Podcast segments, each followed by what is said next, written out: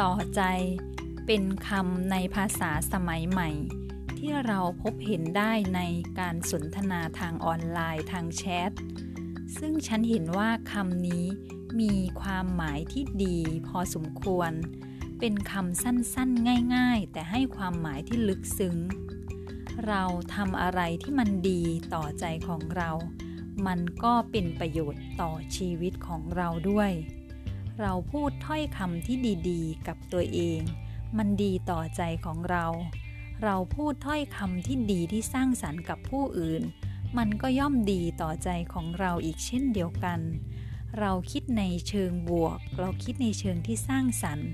มันก็ดีกับใจของเราและดีต่อใจของผู้คนที่เขาอยู่รอบข้างผู้คนใกล้ชิดของเราด้วย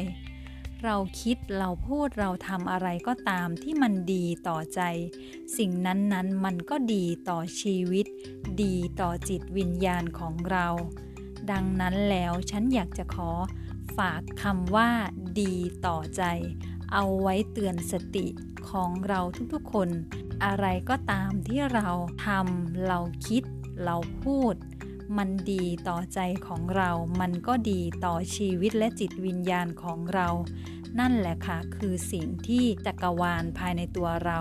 หรือพลังภายในตัวเราต้องการที่จะให้เราทำต้องการที่จะให้เราคิด และต้องการให้เราพูดเพื่อสร้างสรรค์ และเป็นประโยชน์กับชีวิตของเราและกับชีวิตของผู้คนรอบข้างของเราด้วย